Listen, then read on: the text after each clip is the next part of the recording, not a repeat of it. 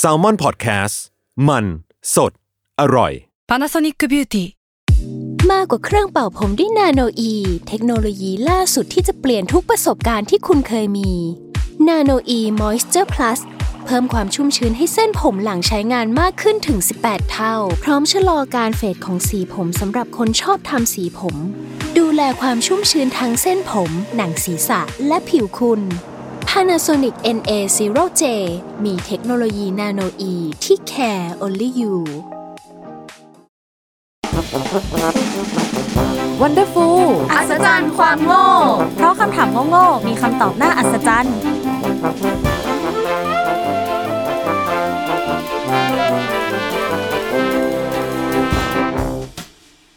สวัสดีค่ะ ยินดีต้อนรับเข้าสู่ Wonderful อัศจรรย์ความโง่ เพราะคำถามโง่ๆมีคำตอบน่าอัศจรรย์ค่ะอ่าตอนนี้ก็กลับมากับ EP 10.2 นะคะ ซึ่งก็เราก็ยังคงอยู่ในหมวด IT เหมือนเดิม ใช่แล้วอ่าก็อะเราก็มาต่อคำถามที่ 2 กันเลยดีกว่าทุกคนตื่นเต้นอะซึ่งซึ่งก็เป็นคำถามของน้องวิวันของเรา เออนะคะก็เราขอโยกย้ายจากเรื่องของแอ ปที่เราคุ้นเคยกันดีนะ มาถึงเรื่องของคอมพิวเตอร์กันบ้างดีกว่าเฮ้ยเออซึ่งแบบเราอาจจะแบบจริงจังนิดนึง หรือว่าแบบอาจจะไม่ค่อยคุ้นสำหรับพวกเราเท่าไหร่กัน แต่ว่าอยากพูดถึงเรื่องของการเขียนโปรแกรมค่ะ โหมันแค่ดูมันแค่ดูเปิดหัวมาก็ดูยากแล้วอะซึ่งการเขียนโปรแกรมหรือศัพท์ที่เราเกี่ยวกับพูดถึงไอทีเลยเนี่ยคำที่เราอะจะต้องคุยกันในภาษาแบบโปรแกรมเมอร์เงี้ย คำแรกที่เราพูดออกมาเลยอะมีคำว่าอะไรบ้าง Hello คือทำไมอะปกติเขาเขาไม่ได้ทักทายกันแบบนี้เหรอใช่ก็แบบว่าศัพท์เกม เอ้ยไม่ใช่เกมเมอร์ศัพท์ของโปรแกรมเมอร์ว่าอะไงไรเกเงี้มยเมอร์ไงแฟนเกมเมอร์อย่างเงี้ยเหรอใช่ไม่ได้หมายถึงอย่างนั้นแต่หมายถึงแบบศัพท์เฉพาะอะไรอย่างงี้โค้ดเอออ่าใกล้แล้วใกล้แล้วเริ่มแล้วเริ่มแล้วได้ ซึ่งเราอะขอพูดถึงเรื่อง ภาษา C ค่ะทุกคนอ่าอ๋อว่าไงเกมเมอร์ไปไกลเลยเมื่อกี้วิวันแบบคิดในใจแล้วกูจะเข้ากูจะเข้าหัวข้อยังไงค่ะ ซึ่งเราอะก็ได้ยินชื่อภาษา C มานานเนาะซึ่งเราก็เออไม่ได้อะไรก็ก็ภาษา C เขียนโค้ดอะไรใด ๆ แต่พอมีคนเริ่มตั้งคำถามเท่านั้นแหละว่า แล้วมันไม่มีภาษา A เหรอ ภาษา B เหรอ เราก็เริ่มแบบ เออวะก็จริง เออแล้วทำไมแบบ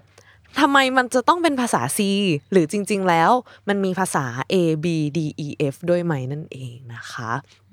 เออคำถามเราก็เลยจะอยู่กันที่ทำไมภาษา C ถึงชื่อว่าภาษา C อืมอยากฟังแล้วตื่นเต้น อยากรู้เหมือนกัน ได้ คือตอนแรกอะ คือถ้าคนทั่วไปอะเข้าใจเนาะมันก็จะคือภาษา C ก็คือย่อมาจากคอมพิวเตอร์ไงเออเราเคยเข้าใจว่ามันย่อมาจากโค้ดเออเออ แบบภาษาโค้ดอย่างซึ่งเงี้ยไม่ใช่ซึ่งไม่ใช่ไม่ใช่เลยเหรอใช่ มันมีแบบประวัติอะไรยืนยาวนะมากกว่านั้นนะคะ ซึ่งอยากจะขอเกรินก่อนในการทำโปรแกรมคร่าวๆเนี่ยสำหรับคนที่ไม่มีความรู้เลยแบบพวกเราเนาะก็คือในการเขียนโปรแกรมต่างๆ เนี่ย ซึ่งเราอะจะต้องมีภาษาคอมพิวเตอร์เนาะซึ่งหมายถึงสัญลักษณ์ที่ผู้คิดพัฒนาภาษากำหนดขึ้นมา เพื่อใช้แทนคำสั่งสื่อสารสั่งงานระหว่างมนุษย์กับเครื่องคอมพิวเตอร์ แล้วก็ อุปกรณ์ต่อพ่วงอื่น ๆด้วย แล้วก็ในสมัยแรก ๆ เลยเนี่ย นึกภาพภาพแบบคอมพิวเตอร์ในหนัง imitation game ทุกคนเคยดูไหมไม่เคย ไม่เคย คือมันจะเป็นแต่เหมือนหแบน้าบไปแล้วนะคอมพิวเตอร์สมัยแบบสงครามโลกครั้งที่สองเลยอะทุกคนที่เป็นแบบว่าเครื่องใหญ่เครื่องใหเข้าญ่บ้านๆใช่ไหมอ๋อพอนึกออก ใช่ คือสมัยนั้นอะ มันก็จะต้องเริ่มมีการคิดภาษาคอมพิวเตอร์แล้วด้วยนะ ใช่ คือการเขียนโปรแกรมเพื่อสั่งให้คอมพิวเตอร์ทำงานในยุคแรกๆเนี่ยจะต้องเขียนด้วยภาษาซึ่งเป็นที่ยอมรับของเครื่องคอมพิวเตอร์ที่เรียกว่าภาษาเครื่องนะคะซึ่งประกอบด้วยตัวเลขล้วนเลยทุกคน ก็คือทำให้เครื่องคอมพิวเตอร์อะสามารถทำได้ทันที แล้วก็ผู้ที่จะเขียนโปรแกรมภาษาเครื่องได้เนี่ยก็จะต้องจำรหัสแทนคำสั่งต่างๆ ด้วย แล้วก็ต้องคำนวณต้องอาศัยความจำว่า เออ รหัสเนี้ยต้องใช้กับตัวเลขนี้นะ แล้วก็เป็นภาษาเครื่อง ซึ่งมันเป็นอะไรที่แบบเข้าใจได้ยากมากทุกคน ก็เลยแบบมีแบบคนน้อยนิดมากที่สามารถจำภาษาอะไรพวกเนี้ยแล้วก็สั่งการเครื่องได้ทำให้เกิดความไม่สะดวกเมื่อมีการเปลี่ยนเครื่องคอมพิวเตอร์อะไรอย่างเงี้ยด้วย เพราะว่าเวลาเปลี่ยนคอมอะก็จะต้องเปลี่ยนรหัสไปอีกชุด แล้วก็เป็นแบบระบบอะไรต่างๆ ที่แบบซับซ้อนมากๆ ต่อมา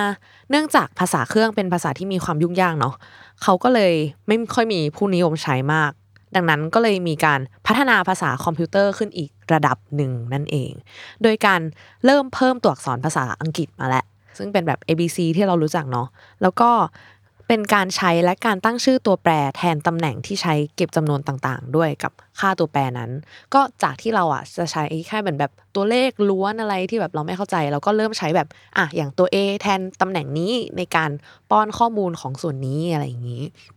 ซึ่งเขาเรียกการเขียนโปรแกรมพวกนี้ว่า ภาษาระดับต่ำอ่าตอนแรกจะเป็นภาษา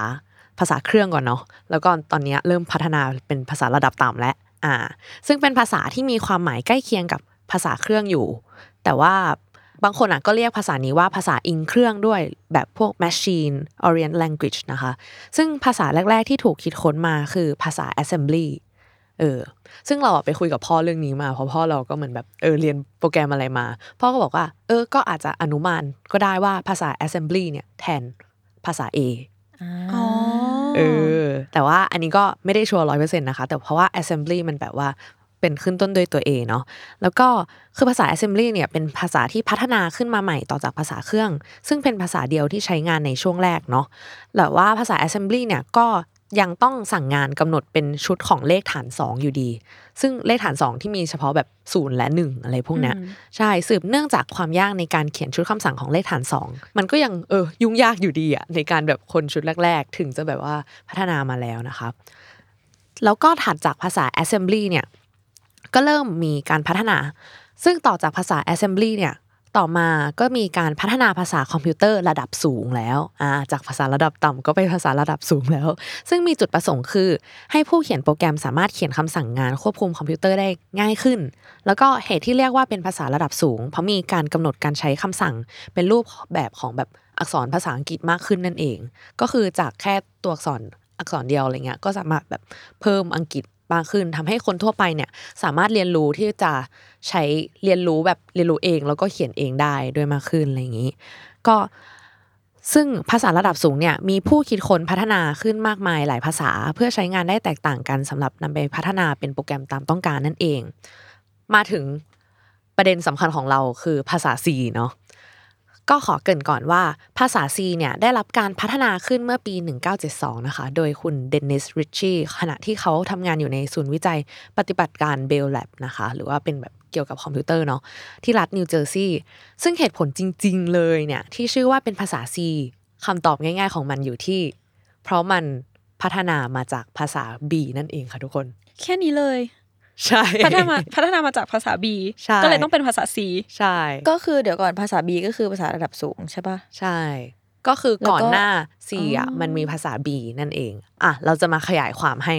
คือก่อนหน้านี้ภาษา B เนี่ยถูกสร้างขึ้นเพื่อใช้สำหรับปรับปรุงระบบที่ใช้ Unix เนาะและเนื่องจากเป็นภาษาระดับสูงเนี่ยภาษา B จึงสามารถสร้างโค้ดได้เร็วกว่าภาษาอื่นมากมาย แต่ยังไงภาษา B อะก็ยังมีข้อเสียอยู่คือ ไม่เข้าใจข้อมูลบางประเภทแล้วก็ไม่ได้เตรียมการใช้แบบโครงสร้างคอมพิวเตอร์ในแบบ สมบูรณ์นะคะ พูดง่าย ๆ ก็คือเครื่องคอมอะมีการเข้าใจภาษามากขึ้น แต่ว่าก็ยังซับซ้อนอยู่สำหรับมนุษย์นั่นเอง เพื่อเอาชนะข้อเสียเหล่านี้นะคะเดนนิสริชชี่ก็เลยมีพัฒนาโปรแกรมภาษาใหม่ที่ชื่อว่าภาษา C เพื่อให้เขาทำความเข้าใจง่ายขึ้นกว่าภาษา B นั่นเองค่ะ ทุกคนอืมใช่เหมือนเป็นพัฒนาการมาอย่างนี้ใช่ไหมใช่ก็คือภาษา C คือจะหน้าตาเป็นยังไงอะก็คือภาษา C เหมือนแบบทุกคนอะก็เหมือนเข้าใจแล้วว่า โอเค